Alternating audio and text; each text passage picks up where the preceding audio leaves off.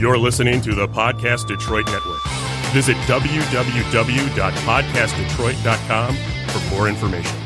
Hey, everybody, it is Wednesday evening, time for American Whiner on podcastdetroit.com. How's everybody doing? My guest tonight, joining us uh, via Skype, Mary Ramsey from 10,000 Maniacs, as well as many other projects that we'll talk about tonight. Um, Mary, how you doing? Thanks for coming on. I'm doing very well. How are you, Alex? I'm good. I'm good. Thanks for asking. Where are you joining us from tonight? Um, Buffalo, New York. Oh, you're back home, eh? little, yeah, we're just having our usual little snowstorms. You guys get those every once in a while, right? Yeah, yeah. I, I was in Buffalo. I went to Buffalo for the first time a year ago. I saw a band uh, called This Day and Age at the town ballroom, and I was amazed Okay. at the amount of snow that you guys had. We hadn't, we didn't have a whole lot at that point. That was in December, and uh, and you guys had a whole bunch. So you got that lake effect Yeah. snow going on. Oh yeah, we do. We do. It's uh, it's wonderful in in December and around Christmas time, and then when get at the end of February, it's kind of uh, becomes a little uh harder to accept. But Yeah, yeah. I'm the same way. We we got snow this morning, and I was like, I'm done. I'm done with this. This is we could the snow could end after Christmas, as far as I'm concerned. Um, yeah, But uh, so uh, yeah, I start these interviews off with the exact same question every time. That question is, where were you born? uh, Washington D.C. Okay, and uh, I know that you grew up in Buffalo. So how much time did you spend in Washington D.C. after you were born there? Then Well, we were. I, I was born in D.C. My dad um, was a graduate student at the University of Maryland. He actually grew up in Silver Spring, and um, we were living there. And then he got a job. Um, we moved around a little bit. He got a job at, at a college in Ohio. And then we ended up moving to Fredonia, New York, which is an hour south of Buffalo, in um, in the seventies. And um, and that's where I, spent most of my childhood. We lived in uh, Greenbelt, Maryland for about I don't know how many years, six, seven years, and maybe when I was eight or nine, we moved to um, Fredonia, New York. Okay, so you you moved around a little bit, but ended up settling in uh, upstate New York. Um, you said your dad. Yeah. Your dad. Uh, did he? He was a professor, or uh, what did he do? You, you said he. Yeah, he was the professor at that Fredonia, SUNY Fredonia, which is um, State University at, of New York at Fredonia. Um, he was an English professor, Oh, okay. and um, yeah. So when we moved to Fredonia, I um, my older sister. You, were, I think there's a question that you were going to ask later on. It says my older sister started on violin when she was she's two years older than I. Um, and when I was a little girl, I, I wanted to be just like her. Uh, and so she started to play violin, and we started on the Suzuki method. Um, and so that was one of the reasons I chose violin because I heard her playing, and I wanted to do what she was doing. so she, you were you, and you were five when you started, right? Yeah. hmm So she was seven and you were five. That's a very early start on a, on an instrument like that. Um, did you take to it right away? Well, yeah.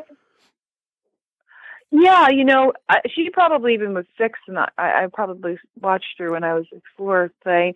Um, yeah, it you know part of that whole Suzuki method is to to get music to kids when they're pretty young, or they, they even start them as young as three. Um, um, um, it's a, a, a concept that just Dr. Suzuki, his philosophy was that that learning music, you want to learn it sort of the way we learn to speak. We hear and then we learn to speak. And so it's kind of like developing the, the musical ear and then not worrying about reading music or anything in the beginning, just kind of learning the fundamentals of how to hold the instrument and and um, get control over it. Um, so yeah, that's what we started on. Um, so And my mother actually had to play. We all shared a quarter-size violin. My mom was playing this teeny little violin because that was part of it, is to get to have parental uh, involvement. oh, really? So it was a family uh, thing then. It kind of did, yeah. It became that. Are you? Uh, is it just you and your sister? Do you have any other siblings?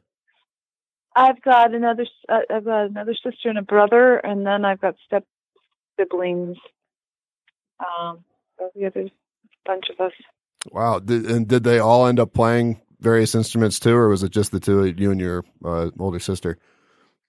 Well, we all, you know, my my parents, my mom sings. My mom sang a lot, um, and um, a musical ear, and then my my dad, you know, has a really nice speaking voice and it's like sung, and then it was encouraged. You know, the arts were encouraged in our house, and so my yeah, my older sister she played violin, and then I played violin, and then I switched to viola when I went to college or when I was in high school. Um, and my other sister played violin a little bit and played guitar, and we all had a little bit of piano. And then my brother played upright bass for a while. Um, just kind of dabbled with it, but I, I know that certainly my older sister and I stuck with it in terms of choosing it as what we studied in college.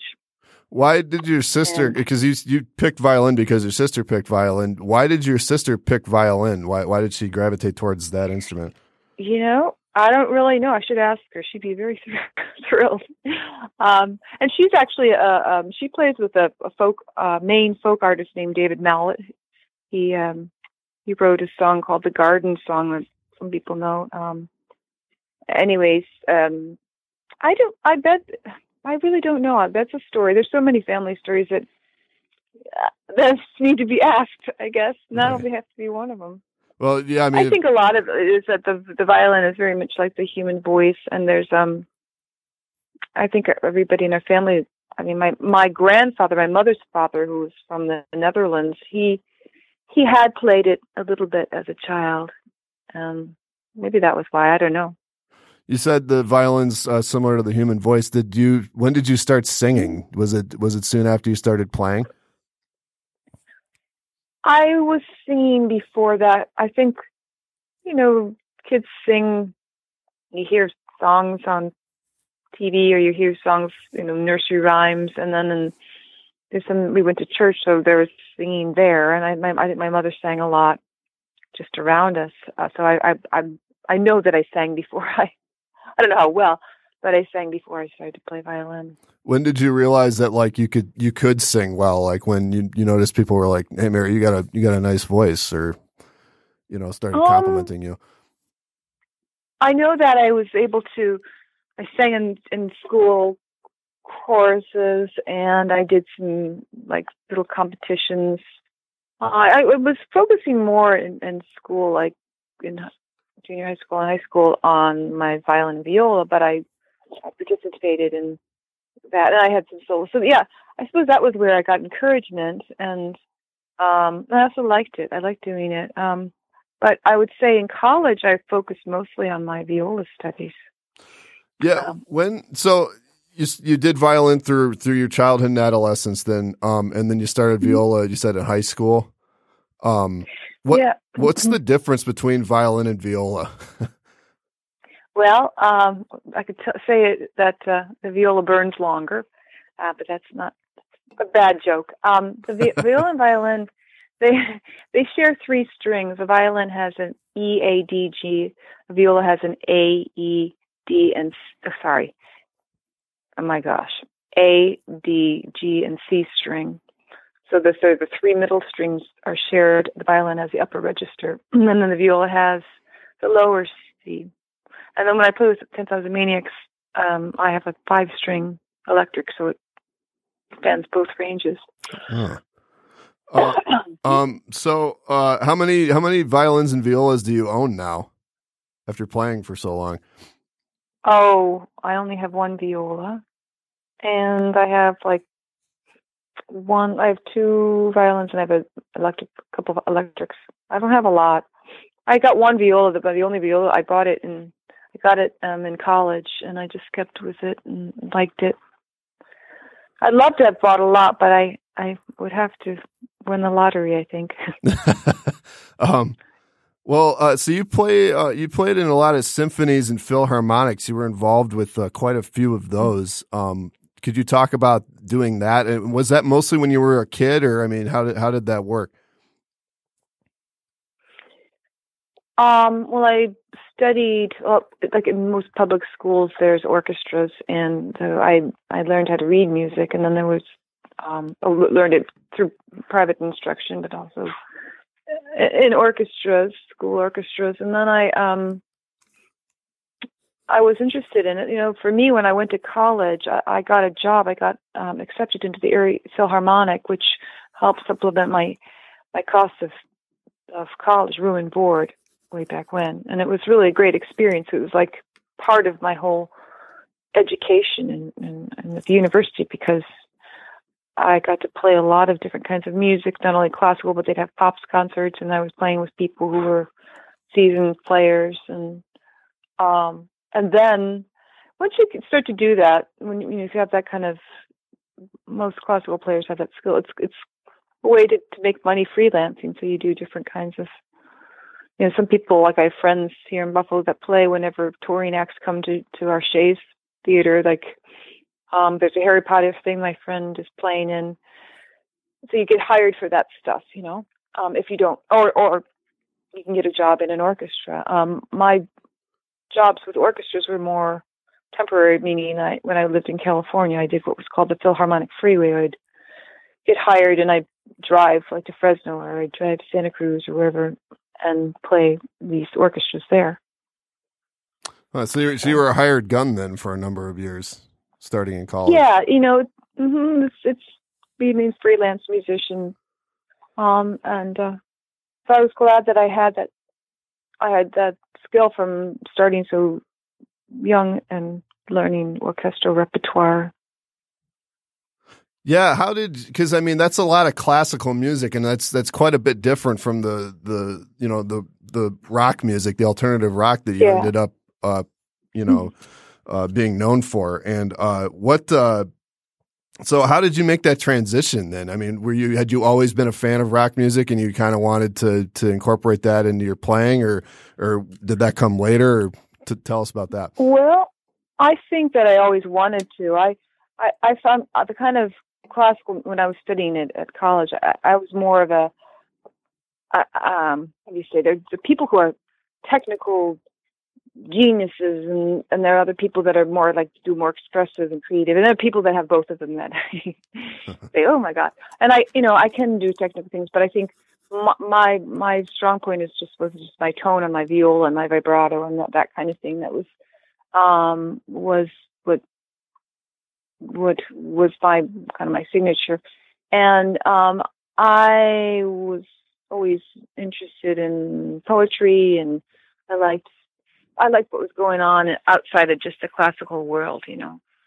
Um, and I I would listen to, you know, I always listened to the Beatles, Joni Mitchell, um, and these different folk songwriters, Bob Dylan, you know that, and um, and I think what probably was the greatest influence was really meeting when I met John Lombardo was having somebody that said, "Hey, you know, I think I think we could do something with this." Like he he uh, liked my playing, and you know, we liked my voice. It was very positive. So um, we just kind of went that route, and I and I just living that kind of lifestyle. Just I evolved that way, you know. Yeah, T- tell me about meeting him. When did that happen? That happened in the late '80s. Um, I can remember there was a there's a bar in Buffalo called Nietzsche's, and there was this fellow named Dave, uh, what was his name? Hold on, Michael Meldrum, and he would have these whether Sunday or Saturday afternoons, kind of hodgepodge shows where there'd be different kinds of people playing, different kinds of musicians, and I was in a little string trio, rebel string trio. We were called the Lexington String Trio, and then John was on the bill with this band he had, I think called the Billups, and that's after he heard me play, I heard him play, and we just talked and became friends and and started to um, collaborate not long afterwards. You know, that that was he that... had a lot of songwriting um, credits under his belt already. You know, he wrote a lot of the early Maniac stuff on the Wishing Chair. Right. Um. Did so? Was that the first time that you ever really collaborated with somebody on that type of music? Yes. Mm-hmm. And so, and you know, when I think back on it, I I actually went through this kind of phase where my senior year of college, I had, and I warn people never to get incompletes in independent studies. I had just two credit, two two classes I had to finish to get my degree, and um, I just said, you know what, I'm kind of burned out on all this. You know, like I I felt like I didn't know I wanted to kind of figure out my identity a little bit more without music. So I actually just I got I, I applied to graduate schools. I got into, um, gosh, I got into Peabody. I got into Manhattan School of Music, uh, St. Louis, I think Cincinnati. But I just said, you know what? I'm just going to move to Buffalo and, and I and not play music. So I, I didn't. I was I became a waitress, and uh, just kind of wanted to explore, learn about life. You know, you know, I was young, and you just want to. I wanted to just live life and not be um, obsessed about classical music. So, right, you'd been doing it for since childhood, so you, you, you needed a break from it. It sounds like. Yeah, I think some people go through that, some people don't, but I did, and I think it was that's sort of what steered me in a different path. Because uh, that was a, it was before it was kind of a, like probably like Detroit, you know, it's kind of a, a kind of a hard edged, you know, blue collar city kind of thing with there's a lot of punks that were around, um, punk music, punk scene, and um, that was like the early. When was that? Gosh, I'm trying to remember everything. This is hard to do. um, but it was mid, okay, mid '80s. Let's just say that. And um, so that was important that, that I, in my development, and and also uh, certainly meeting John. It was just timing, and we we started to. I remember the first thing I played for him. I had this. I had this song that I'd learned on guitar, Un Canadien Errant, that I'd heard from an Ian and Sylvia album, and uh, I played it for him and sang. He goes, "We got to write songs together." So that's what happened. And then we, within a year or less, we got a, a, a deal with Rykodisc, um, which was a label back then. Huh, and, and so that was the birth of John and Mary. Yep. Yeah. And so, how long were you two together before Ten Thousand Maniacs came along? Well, let's see. Um, you know, we we all kind of crossed paths because we had uh, Robert Buck and Jerome Augustiniak play on our first two John and Mary CDs. We the first CD we did was called um, Victory Gardens, and we had them play on the CDs. And then we did the second one was called "The Weed Killer's Daughter," and we I think they played on some of them, some of the songs. Uh, we used music, different musicians. We had a lot. We had um, we had let's see, Augie Myers. We had Ronnie Lane from the Small Faces on that CD. We had Mary Margaret O'Hara, Alex Chilton. Um, these were people I was not familiar with, but John was. John was he's like 11 years older than I am, and he was he's sort of a just a kind of encyclopedia of of, of music, of uh, popular music, and um, so that was pretty cool. Yeah, have all that's happened because because of having this. I've got a record deal and a little bit of a publishing deal, and yeah, and especially after you know when you first moved to Buffalo, you were kind of like, oh, I want to take a break from music, and then you know, I mean, a couple years later, you meet John, and then right after that, things take off, and and it really hasn't slowed down for you since. So, um, yeah. So I mean, there you go. Um, I know. and it's such a small scene too. Like I was, I was shocked to learn. I mean, I've known who you are since since. I mean, Love Among the Ruins was released in '97, um, yeah. and I've been a Goo Goo Dolls fan for as long as I, you know, I, I first learned about them when Iris came out, which was '98. So uh, yeah. and they're from Buffalo too, and, and you played on one of their records, Superstar Car Wash. So I, I mean, yeah. it's, it's such a small world. Um, and I also played with Ani DiFranco too. I've played on some of her recordings. Um, yeah, with the Goo Goo Dolls, we we worked with John. I worked with this guy Armand Petri, who worked with Goo Goo Dolls too as a as a producer and a recording engineer. And um, actually, I, I think it was John John Rzeznik lived across the street from me, like in in Buffalo for a while, and um, and so yeah, when when I played on Superstar Car Wash, I think Armin had produced that one. It's hard to. And so they he just suggested why don't you have Mary come in and play a viola solo on there, and then um, that's where that came from. And um, and just recently, I played with them at Darien Lake. They did a big show. Darien Lake is a, a big performance, outdoor performance area around here that was cool because I never played that song with them live after all these years, you know. Right, and that's it's "We Are the Normal," right? That's the song that you're on. Yeah, "We Are the Normal," and I actually worked with John and this woman Cassandra um, her name right now. It's uh, for this autism awareness um, uh, fundraiser thing. We, we we put out a single uh, called "Not So Different." I think it's Cassandra Kubinski. Um, and I, I, I'm, I think that's it. Anyway, um, but we raised um, the, the sale of that raised like I think twenty five thousand dollars for autism awareness um, to uh, there's a university here, Canisius College, that has a really good autism, autism program. Yeah, I remember. Um, I remember seeing that. That was that wasn't that long ago. It, it, at least it doesn't feel like it was that long ago. Um, it might have been the end of, of the last decade, which now would be ten years ago. Uh, but um, well, that happened like maybe three years ago. Yeah, I didn't think it was that long because that was when I found out that you two knew each other, and I remember seeing the pictures of you two from the promotion uh, that you did, and I was like, wait a minute, I didn't know that these, you know, Yeah. this this is not a connection I made. So that was when I first became aware of it. But um, yeah, so it's such a small world, and also, I mean, Superstar Car Wash that was released in '93, and so that was I know that you were on you were you were playing with Ten Thousand Maniacs by then because you were on the uh, Unplugged album that they released that year. Yeah. So uh, so how did that come about then? Sorry, I want to say her right, Cassandra Kubinski. I just Oh, that's the know the, there's a the lot of- with the we've got a autism lot of- awareness. yes, yeah. Um, what did you? I'm sorry. What did you? What were you saying? Oh, I just I was just saying. So the, the you uh you Cassandra what, was her last name? Kubinski. Kabinski. You and There's John so many Rzeznik did the autism Polish awareness around here. I can. Yeah, Yes, Rzeznik itself. I mean, Rzeznik means butcher in Polish. So there you go. Um, Oh wow! Whoa.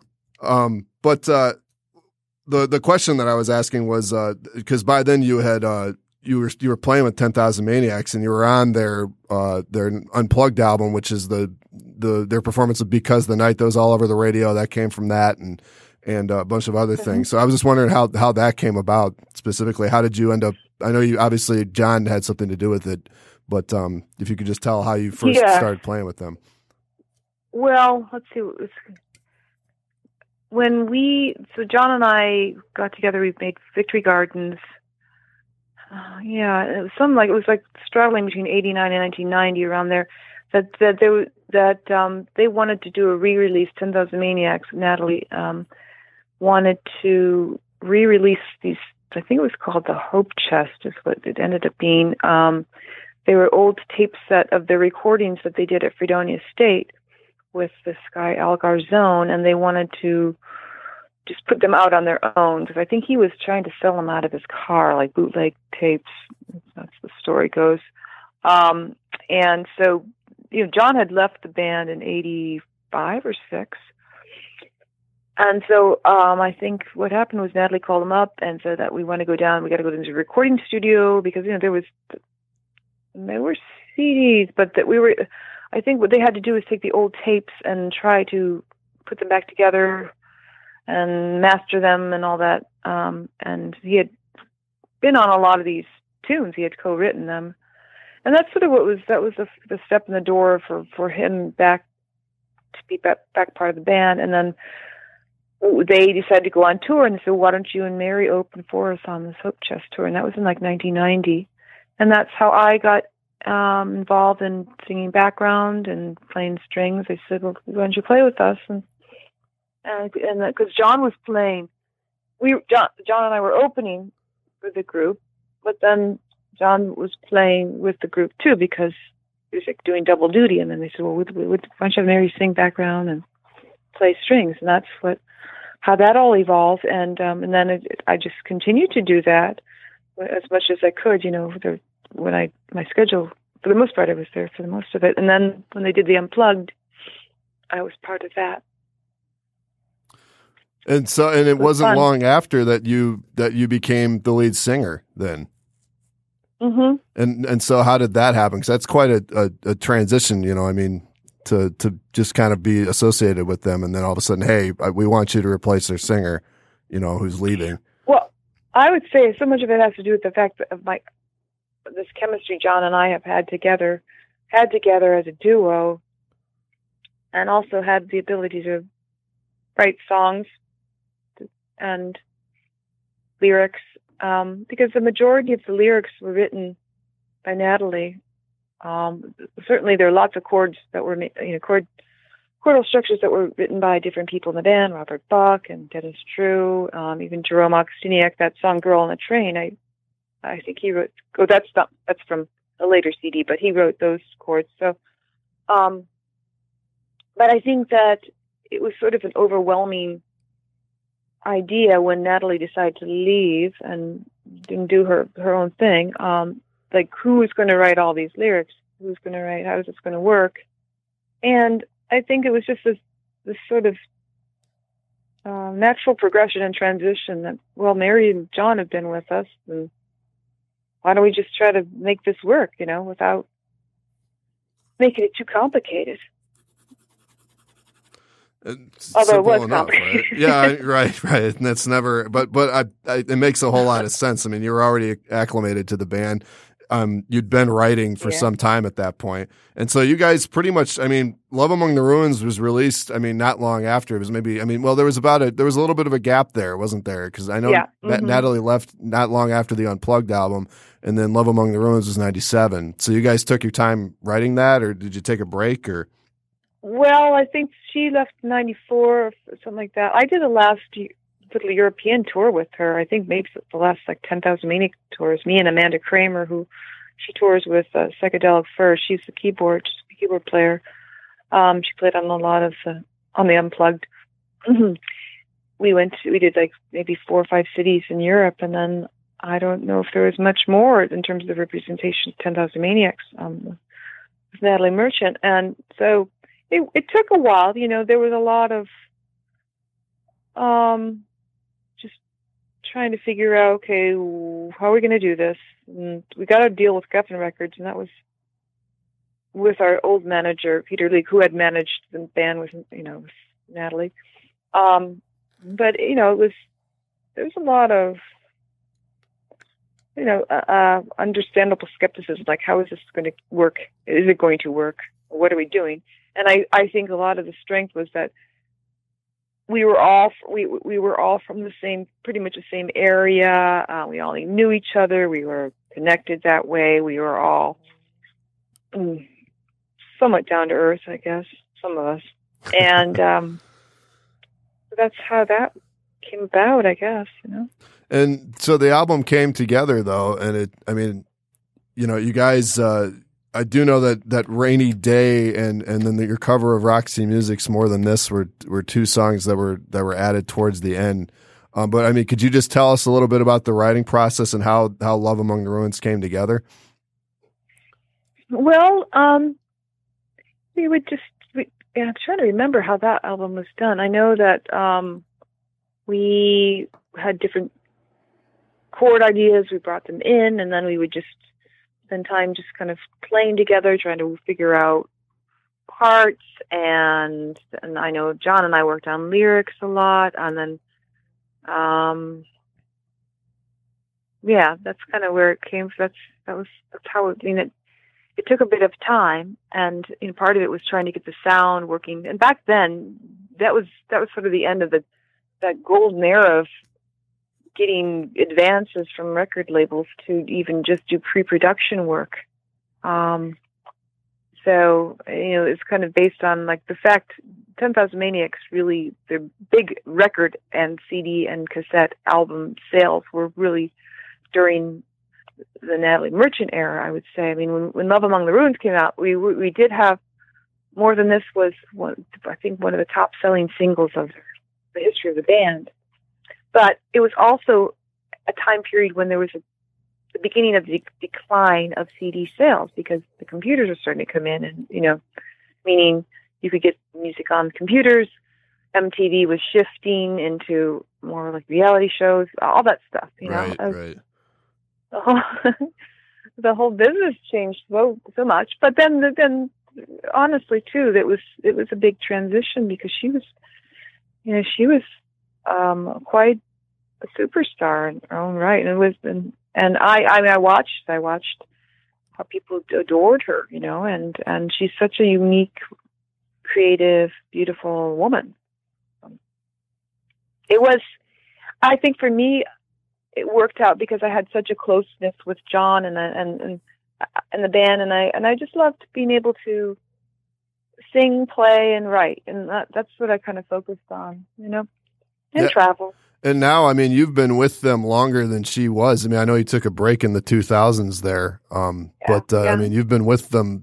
You put in more years with 10,000 Maniacs than, than than she did. So, um, But So I can't. go. But you know, it's it's almost as if you know my parents are divorced, and um, I think about this like you know, we, we I shouldn't even say my family, but I'm you know, you can say some you could have a family that parents have four or five, six kids together, and then they get divorced and they get remarried, and yeah, that that's working, but that's still so significant. You know, that's it's it is really it's it's an interesting place where we are now because it's it's turned into this every year it turns into something different and it's it's kind of growing in such a very wonderful wonderful way where the, where the band is now where we know each other and um and I don't know it's a special group yeah, yeah. Well, I mean, it's different families, like you said. You know, each, Yeah. each entity is its own thing. But I mean, you know, bands have made the transition from one lead singer to another. Many of them. You know, you don't need me to list. You know, ACDC, Oh, Van Halen, and all of them.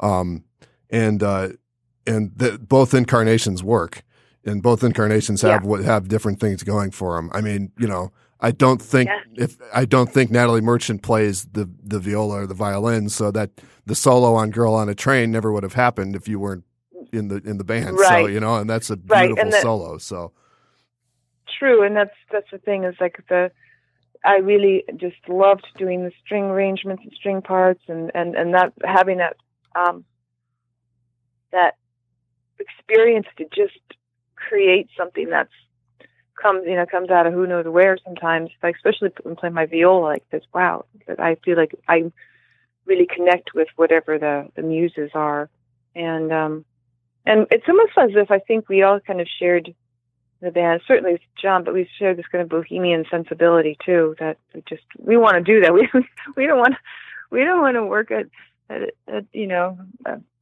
a, a desk. We want to do this. This right, is what right. You did. to do. You had your waitressing years, so you know those Yeah, are behind well, you. Uh, there's, I did everything. I've done everything. I've been a census taker. I've been a maid. I've been a teacher too, which that's wonderful. I, I do that now. I love it.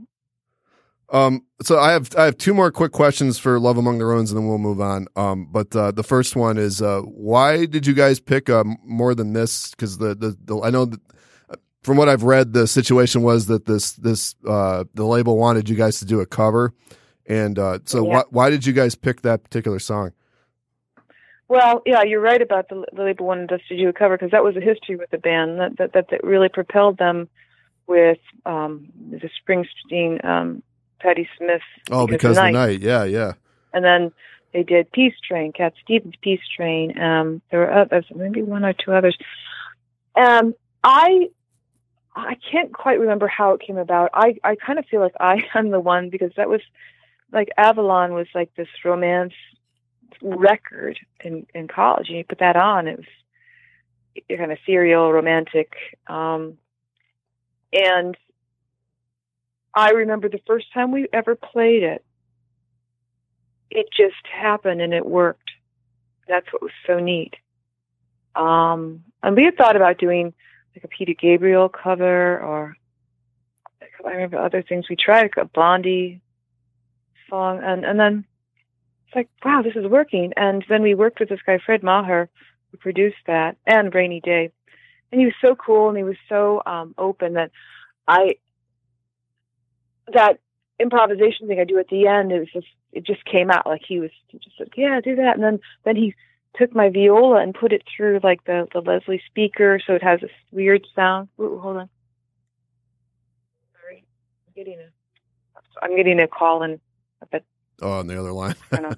it's one of my students' parents, but they can wait. um, but yeah, so really, um, that was a real special. Uh, and you know, it may have been Peter Leak, the, the the manager we were working with. I, but I think it was me too. I mean, I'm. It's horrible.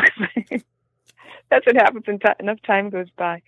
Um, that yeah, it, it, as I said, it was special. It worked, and it, it had such a cool factor, and that we when the record label heard it, they said, "Oh yeah, this is great." Yeah, so it just came together. It was just it was obvious. It was like this is the one that gelled first and easiest. So we're just yeah, gonna- we're gonna without without effort, you know, because back then I think there was a, sense that they wanted if, the band put out an album, they wanted to hit a, have a hit or a single Right. that would play, be radio friendly, and then if you got enough radio play, then you get your your video put on um, MTV, and then if you got enough video hits, then you could get on those talk shows. That would give you even more exposure than get on those talk shows. You could get on Saturday Night Live, which was like the ultimate. Yeah, and you guys, I remember you guys did play that on some talk shows. I remember, I remember seeing that. Um, Yeah, we more did. than this. Uh, the the other question I have is uh, is um, kind of random, but uh, I'm just wondering the the song "Girl on a Train" is my favorite song off of that album, and you, you mentioned uh, the you wrote the lyrics, or I mean, if you didn't write the lyrics, you can tell me. But uh, if do you know what what this, that song is about, and like and like where that song came from? You said that uh, Jerome wrote the the music for it or the chord he wrote the chords to that, yeah, on guitar. And um, so John and I would used to sit around together to like figure out what, what do we want to write a song about. And John had this little book of like weird tales. And um, even that from the same album, there's a song called Green Children, and I don't know if it came from the same odd book about these odd, almost like ghost story, almost like strange occurrences and that is pretty much a story, like a, it's almost like a ghost story that we read together. And I said, "Wow, maybe we could write a song out of this." And so we did. You know, he and I said, "Let's check it out. Let's." That's how these things happen, and um, and then it was in a different time. You know, that's in a, in a six eight time, and we didn't really have any other song on the CD like that, which kind of makes it special. Yeah, you kind of got the. Uh, I'm not sure the the technical term for it, but the music sounds like a train. Like you know, sort of. It's it's sort of like smooth and chugging along and and uh, Yeah. propulsive and all that. Um, so yeah, that's uh, like I said, it's a excellent song. The the the solo that you do on it is is just spellbinding. Um, Oh, But, thank you. uh, Are you a musician yourself? I am, yeah. I I I I uh, yeah. I play Nice. guitar and I sing. All right. Yeah. Well, that's great. That's great. I love. I love hearing. When, I mean, I'm always encouraging people. Uh, uh, you know, if they have ever played an instrument or sing or whatever, just do it. Just don't don't be shy. Just try to keep it in your life because it is really. I can't imagine not. I, I sing all the time. I mean, I, I have so many songs in my head. I I can drive. I, it's almost like word association. There's a song I, I can remember commercials. I can you know. It's, it can. Yeah, my no, it- my whole life is like a what is the operetta? You know, I could go, oh, I love my, I'm taking the, I'm taking the roast out of the oven. Um, sing the phone book, right? That old that old American Idol trope. Um, Yeah. yeah, no, I always I always say like the goal is make it exist. You know, whether or not people listen to it is is you know, I mean, you know, it depends, but uh, but doing it is is what's important. So, um, right, and that's certainly I have to say that was what John would say to me. With we go because we toured a lot as a duo. You know, in the late '80s, we drive around before GPS. I don't know how we did it. We because I get car sick. I can't I can't read a map and and and uh, I mean I can't. I mean I'm not driving and reading a map. He would be driving. I'd be trying to read this map, and I could I get car sick, and so we would always be lost. And you know, cities like Boston, it was impossible. I remember like taking just being somewhere else and you know getting totally lost. But um, yeah, yeah, I can't even. I mean, I'm I'm only 32 and I don't have any concept. I can't remember. GPS has been around as long as I've been driving. I don't know how the hell anybody ever got around without GPS. It's incredible. I know. if if the system goes down, we're in trouble. I may not even be able to get to work. So, uh, yeah, it'll be a, a totally new uh, awareness, I guess. yeah, be back to the back to the '80s before it was widespread. Yeah, Um. true. So I'll jump ahead a little bit here. Uh, but um, could you tell us about? Because I know you you you took off. Uh, you, you took a break from the uh, the Ten Thousand Maniacs uh, in 2002, and uh, you ended up coming back in 2007. And um, Yeah. but you know what I realized is I forgot to tell you the point where um, I was going to tell you. That's my mind trailed off with what I was just talking about. touring around with John and being lost. But, but, but what I was going to say is one of the things that was so encouraging for me was that John was really very. Um, he, he would say to me something like, "When we did a gig and there were only like five people, or ten people showed up, or whatever. You know, we played these little folk clubs or wherever we get get, a gig, you know." And he said, "Well, you know, if you reach one or two people out of five, that's that's good. And then you if you times that times to say you're you have 50 people and you reach 20 you know it's like it's that sort of thing of just really believing in what you do and for me i w- his belief was almost like an armor for my me to believe too you know like having having uh, somebody that is supported that way really i think many i mean this is probably the history of the success of of groups or, or just the success of, of one's own sense of self is just trying to just believe in yourself. And um, so I that was not what I was going to say, but I forgot. okay, yeah, no, I, I, completely agree. Like the the the whole thing that I said about making it exist and you know building an audience as a musician is a long and arduous process. Even with the internet today and being able to put yourself out there, it takes yeah. way longer than it, it's not just you put something out and it goes viral and then everybody flocks to you. It even the people that that happens to probably were working on it for years. Um, yeah, they're working on it for years, and that, and that's the reality is that there takes so many different things to make something work. There's like there's it, it's I mean there is there is talent, of course there's that, but then there's all those other things, the talents of the other other stuff that makes stuff get off the ground, like the shows work. And there's a lot of it's it's a lot of different elements. Yeah, it's right place, right time.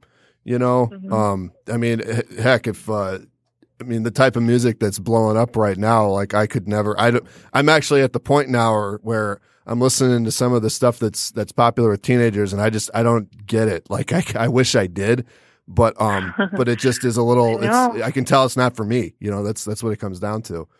And that's what yeah. people who, you know, in the, you know, during the alternative rock boom in the late 80s, early 90s, the older people, not all of them, but a lot of them were like, I just don't understand why this is so popular.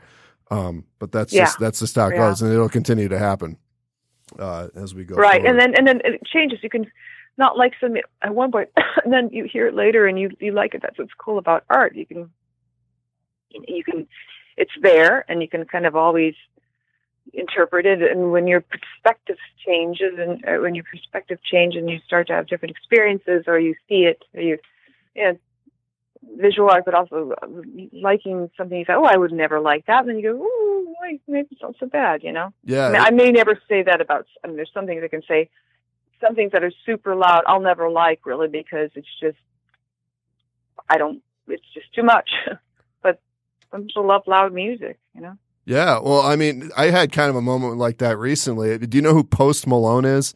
You heard, you know, you ever heard of him? No, but I, will look it up.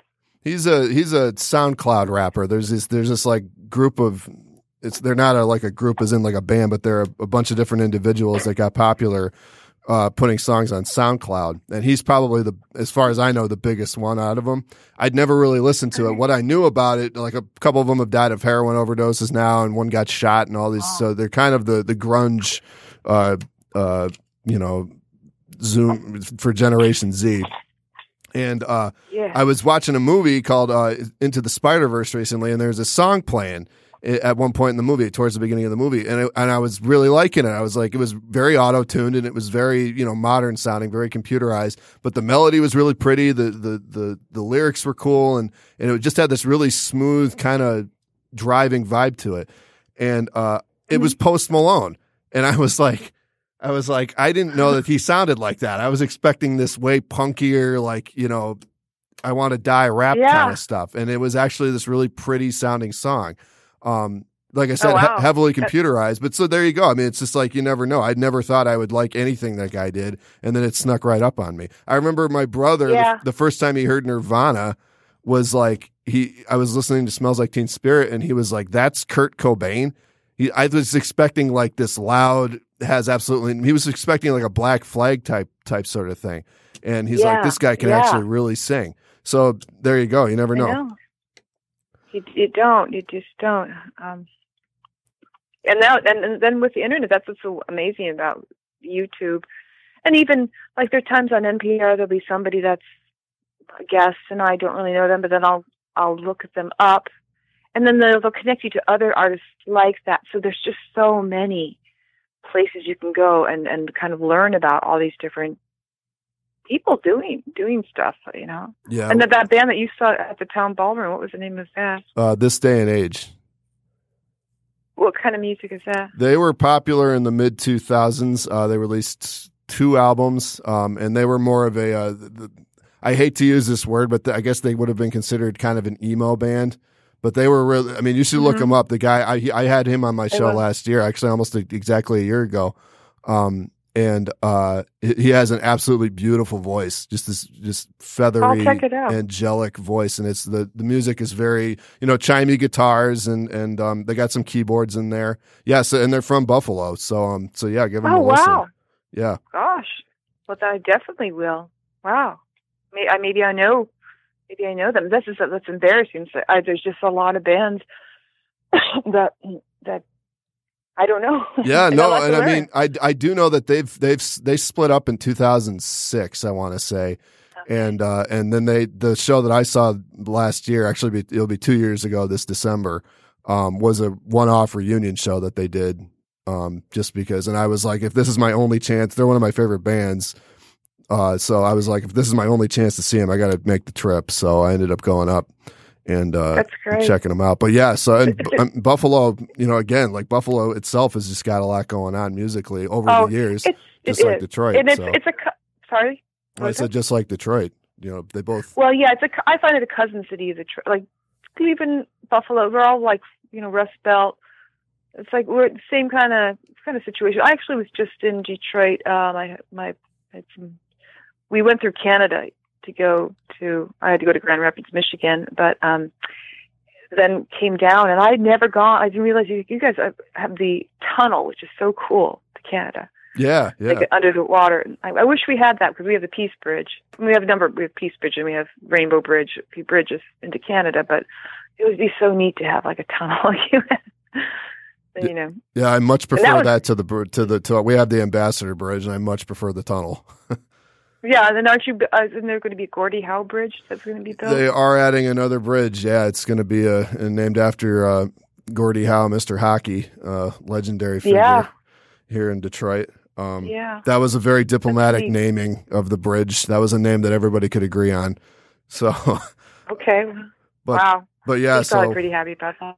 yeah, well, well, so we'll have three different ways to go for 19 year olds to go into Canada, Canada and drink legally. So, um, Yeah. but, uh, I know. but um, we that's what I mean. We we that's what we we I go to Canada a lot, so I know I know about crossing the bridge and the, it's always you know that that whole way of transport of always having to have your passport or your passport card. And, but it's great. I'm so I love living close to Canada. I mean, I spend summers in Canada, and it's gorgeous. It's a gorgeous area around Detroit. Yeah, yeah, I've lived here my whole life, and it's uh, it's home, man. I uh, I Yeah. I don't all this fresh water too. I you know that's that's a good thing Yeah. to have nowadays. So um, Yeah, it's good to be by the water. But you were asking a question about 2007 oh, uh, when I left. yeah, Well, yeah, Speaking of water, I ended up moving to California with somebody, and um, in 2000, and um, and I was still doing maniac stuff, but I was kind of like this thing where I, again, I felt like, well, you know what? It was just this. I wanted to do some other things, and I ended up doing going back to like it's funny because when I was young, when I left college, I didn't play for a couple of years because I didn't want to be around classical, and then I ended up getting into classical music where I did what they call the Philharmonic Freeway. I a friend of mine who I, I that trio I was in in Buffalo where I met John, um, my friend Richard, had lived out and he was a reporter but also classical player, and he got me a job with the Fresno Phil. And I drove. I lived in, in Santa Monica, California. But I, people, that's what they would do. You you go out and drive four hours to some Fresno and and then be there for like five days and then rehearse and then do two concerts. But that that was kind of like this nomadic thing where because a lot of the the major cities um, already had the great players. They had the orchestras or whatever. They had their spots. So there are a lot of these other pickup orchestras, and they wanted musicians. So I did a lot of driving around California. I Had my little three and a half pound teacup Yorkshire Terrier. She come with me everywhere. yeah, that sounds nice. So- and you went back to your roots too, playing classical music. So Yeah, yeah, it was good, and um, just really meeting a lot of interesting people, seeing a lot of great stuff, and you know, working on some other projects. I just John and I are still doing some. At that point, we were still doing some stuff, um, shows in here and there, and then then I got back into the Maniacs fold, so it was it worked out. yeah, and you guys have been busy since. I mean, you put out a couple albums. You put out a live album a couple years ago. Um, you're touring. You Yes. just you you just did when I first talked to you about coming on the podcast. You you've been touring and you had a sold out show the original date that I proposed to you for this. So I mean, you guys are still yeah, we just got up. ahead. Yeah, we got home uh, Sunday. We did um, four sold out, sold out shows in Chicago um, at City Winery, and then we did four. Sh- we did two sold out in Richmond, and then one in Alexandria, Virginia. There's a place called the Birchmere, which is a nice. Looks like a maybe 550 seater, and then we played in um, Owings Mill, uh, Maryland, near Baltimore, and that was maybe 20 shy. It was like 600 or something. 20 shy sold out, but that was pretty. It's fun, you know. It was great. But yeah, we we do shows like that was probably the biggest block in a while that we've done. I mean, people go on the road all the time. I don't really know how to do that. I don't know if I could do that. Um, this works the way we do it. It works pretty well for us because we all have kind of different jobs and family and stuff. And uh, and we're going to Florida next week, and we're all really happy. Oh, nice. Yeah, I get a break from the from the winter. Yes, we're going to play in the Key uh, Key West. We're going there first, doing three shows in Florida. Very So nice. I think a lot of, uh, you know, there are a lot of bands that tour all the time, and that's great. Um, but this has been working for us pretty well. Yeah, I mean, you guys, you know, you've got your audience, so you know, I mean, you've got your legacy that you've built up, and so now it's just sort of like you can go pretty much wherever you want, wherever wherever you want to play, and just you know do do your thing. And we have good, you know, management and all that, people working, and the system. You know, there's our bass player Steve Gustafson. He's very, very um, savvy with um, social media. His son actually sells merchandise on the road, and um, and Dennis, our Dennis Drew, um, our keyboard player, he his son is on the road with us too. So we, you know, we've got the next generation, and they're they're having a great time, and and it's fun for the guys to be with their sons, and um, so it's uh, it's a, it's a nice group. Yeah, what do you have uh, coming up soon? Because you've been you've been busy. Uh, I mean, not just with the Maniacs, but you've had very Mary Ramsey and the Healers, and and uh, you said you're teaching now as well. Um, yeah, I've I've been doing I've been teaching for, for quite a while, but uh, I do private lessons of viola, violin, and beginning piano. Um, yeah, I right actually the thing I've, I was working on it today. I, I'm I've been in a number of plays of this Irish classical theater. I've done um, some musical directing. I've done some composition and stuff like that. And and the the musical director there, Vincent O'Neill, and I are putting out a CD. Um, it's um, on uh, W. B. Yeats. He's Vincent uh, recites the poetry, and I've put some of the poetry to music, and I do kind of ambient viola violin stuff. They've got about 30 poems, and then we have this fellow named Joe Hassett, who is a Yeats scholar. He's just amazing. He's a lawyer in Washington D.C., but he does a lot of on the CD. He's done does a lot of kind of the, the behind the scenes where what Yeats was thinking when he was writing the poems and the, the, the kind of the um, timeline because we start from like early Yeats poems into his later life. So we just are going to be um, launching that. I think I'm going to do a, like a Kickstarter thing for that at some point in the next few days. But we're going to have a, concert in, in Buffalo, uh, Maniacs. We're going to and do doing some of the poetry. So that's my one project, one of the projects. Um, and then I play a few different groups. Well, John and I have John and Mary and the Valkyries, and we it's sort of like it's somewhat like 10,000 Maniacs, but it's also somewhat not because we do all our own tunes that we've written over the years together. So it's fun to kind of have the different caps, you know. Yeah, yeah. And your stuff is more like traditional, like folky, like like European kind of kind of folk music more so than Ten Thousand Maniacs. Ten Thousand Maniacs definitely has an influence with with some of that. I would say the stuff, especially Yeah. the stuff that you've done with them. But uh, And I think the John and Mary stuff maybe a little quirkier and a little more like um, it's just a certain there's a distinct kind of style um, that the our John and Mary songwriting and the way we do things is a certain way, and then Ten Thousand Maniacs like the the other influence. But they they really do work together. Like I'm sure there are a lot of bands that have that kind of simpatico thing going on. besides uh, Florida Keys, do you have a? Do the Maniacs have any other uh, uh, shows coming up? Are you going to be in the Detroit area anytime soon? Well, I don't. I don't know. You know, I um, right now I don't think so. We, we go we go to Texas in April, and we do Austin, Dallas, and Houston, and we're going to be in Milwaukee. We're going to be out west in um, Las Vegas. I guess you got to go to the website. Sometimes I have to look at it to figure out where we're going next because I don't, you know, I don't know. But we have played around Detroit and in Michigan. We were in Midland, Michigan about a year ago or so.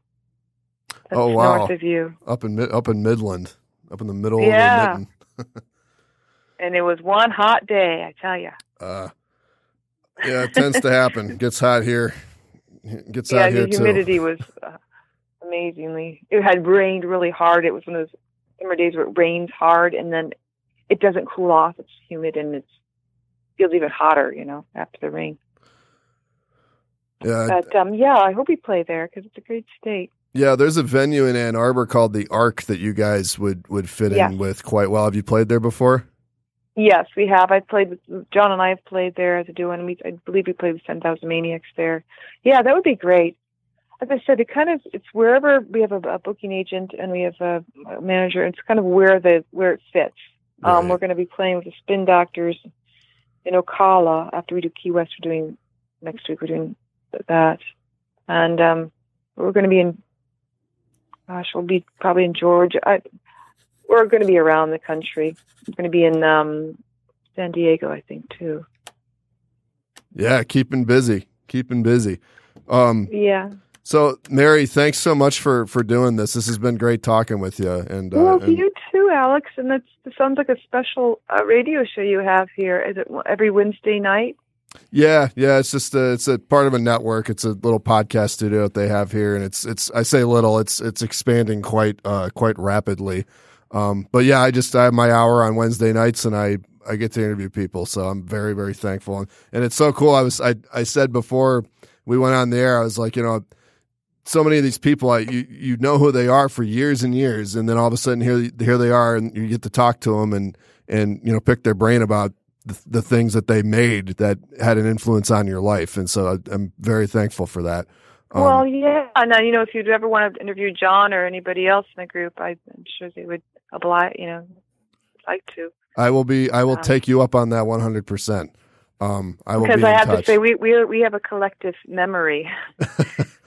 We're almost like because sometimes, like with John, I'll remember something, he won't remember something, and like when we, we're all together in the band, we we kind of trigger off memories like, oh yeah, remember that? Oh yeah, you know, it's it's it's pretty remarkable. Yeah, I will 100% take you up on that. I will I will be in Yeah. touch. I I book um a couple months out usually. I'm booked until mm, the middle of April now. But um yeah, I will I will be emailing you on that for sure. That's great. Well, thank you so much, and good luck with your music endeavors. And um, and uh, yeah, we'll be in Detroit at some point, I'm sure. Yeah, I will look for it and I will uh, I'll be there. I'll come say hi. Well, and tell your mom thank you for her support. Oh yeah, I will. I will. She gave me some of the questions tonight. She used to be a reporter, so she wanted to. She Oh, found wow. out I was interviewing, and she's like, "I got questions. Let me. I'm going to email you some questions that I want to know." So, um, so Oh, yeah. that's great.